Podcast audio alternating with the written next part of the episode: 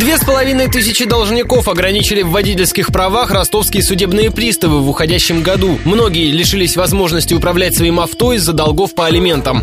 В наступившем месяце ряды пешеходов пополнятся за счет новых неплательщиков. Глава Федеральной службы судебных приставов Артур Парфенчиков распорядился лишить в ноябре водительских прав не меньше 80% злостных алименщиков.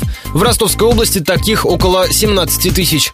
Лишь в паре случаев должника не могут лишить автомобиля, если это единственное средство заработка или доступный вид транспорта, напоминает представитель областной службы судебных приставов Анастасия Лунева. Если установление такого ограничения лишает должника основного источника средств к существованию, если должник пользуется транспортным средством в связи с инвалидностью, либо на иждивении должника находится лицо, признанное инвалидом первой или второй группы, либо ребенком-инвалидом. Если должнику предоставлена отсрочка или рассрочка исполнения требований исполнительного документа.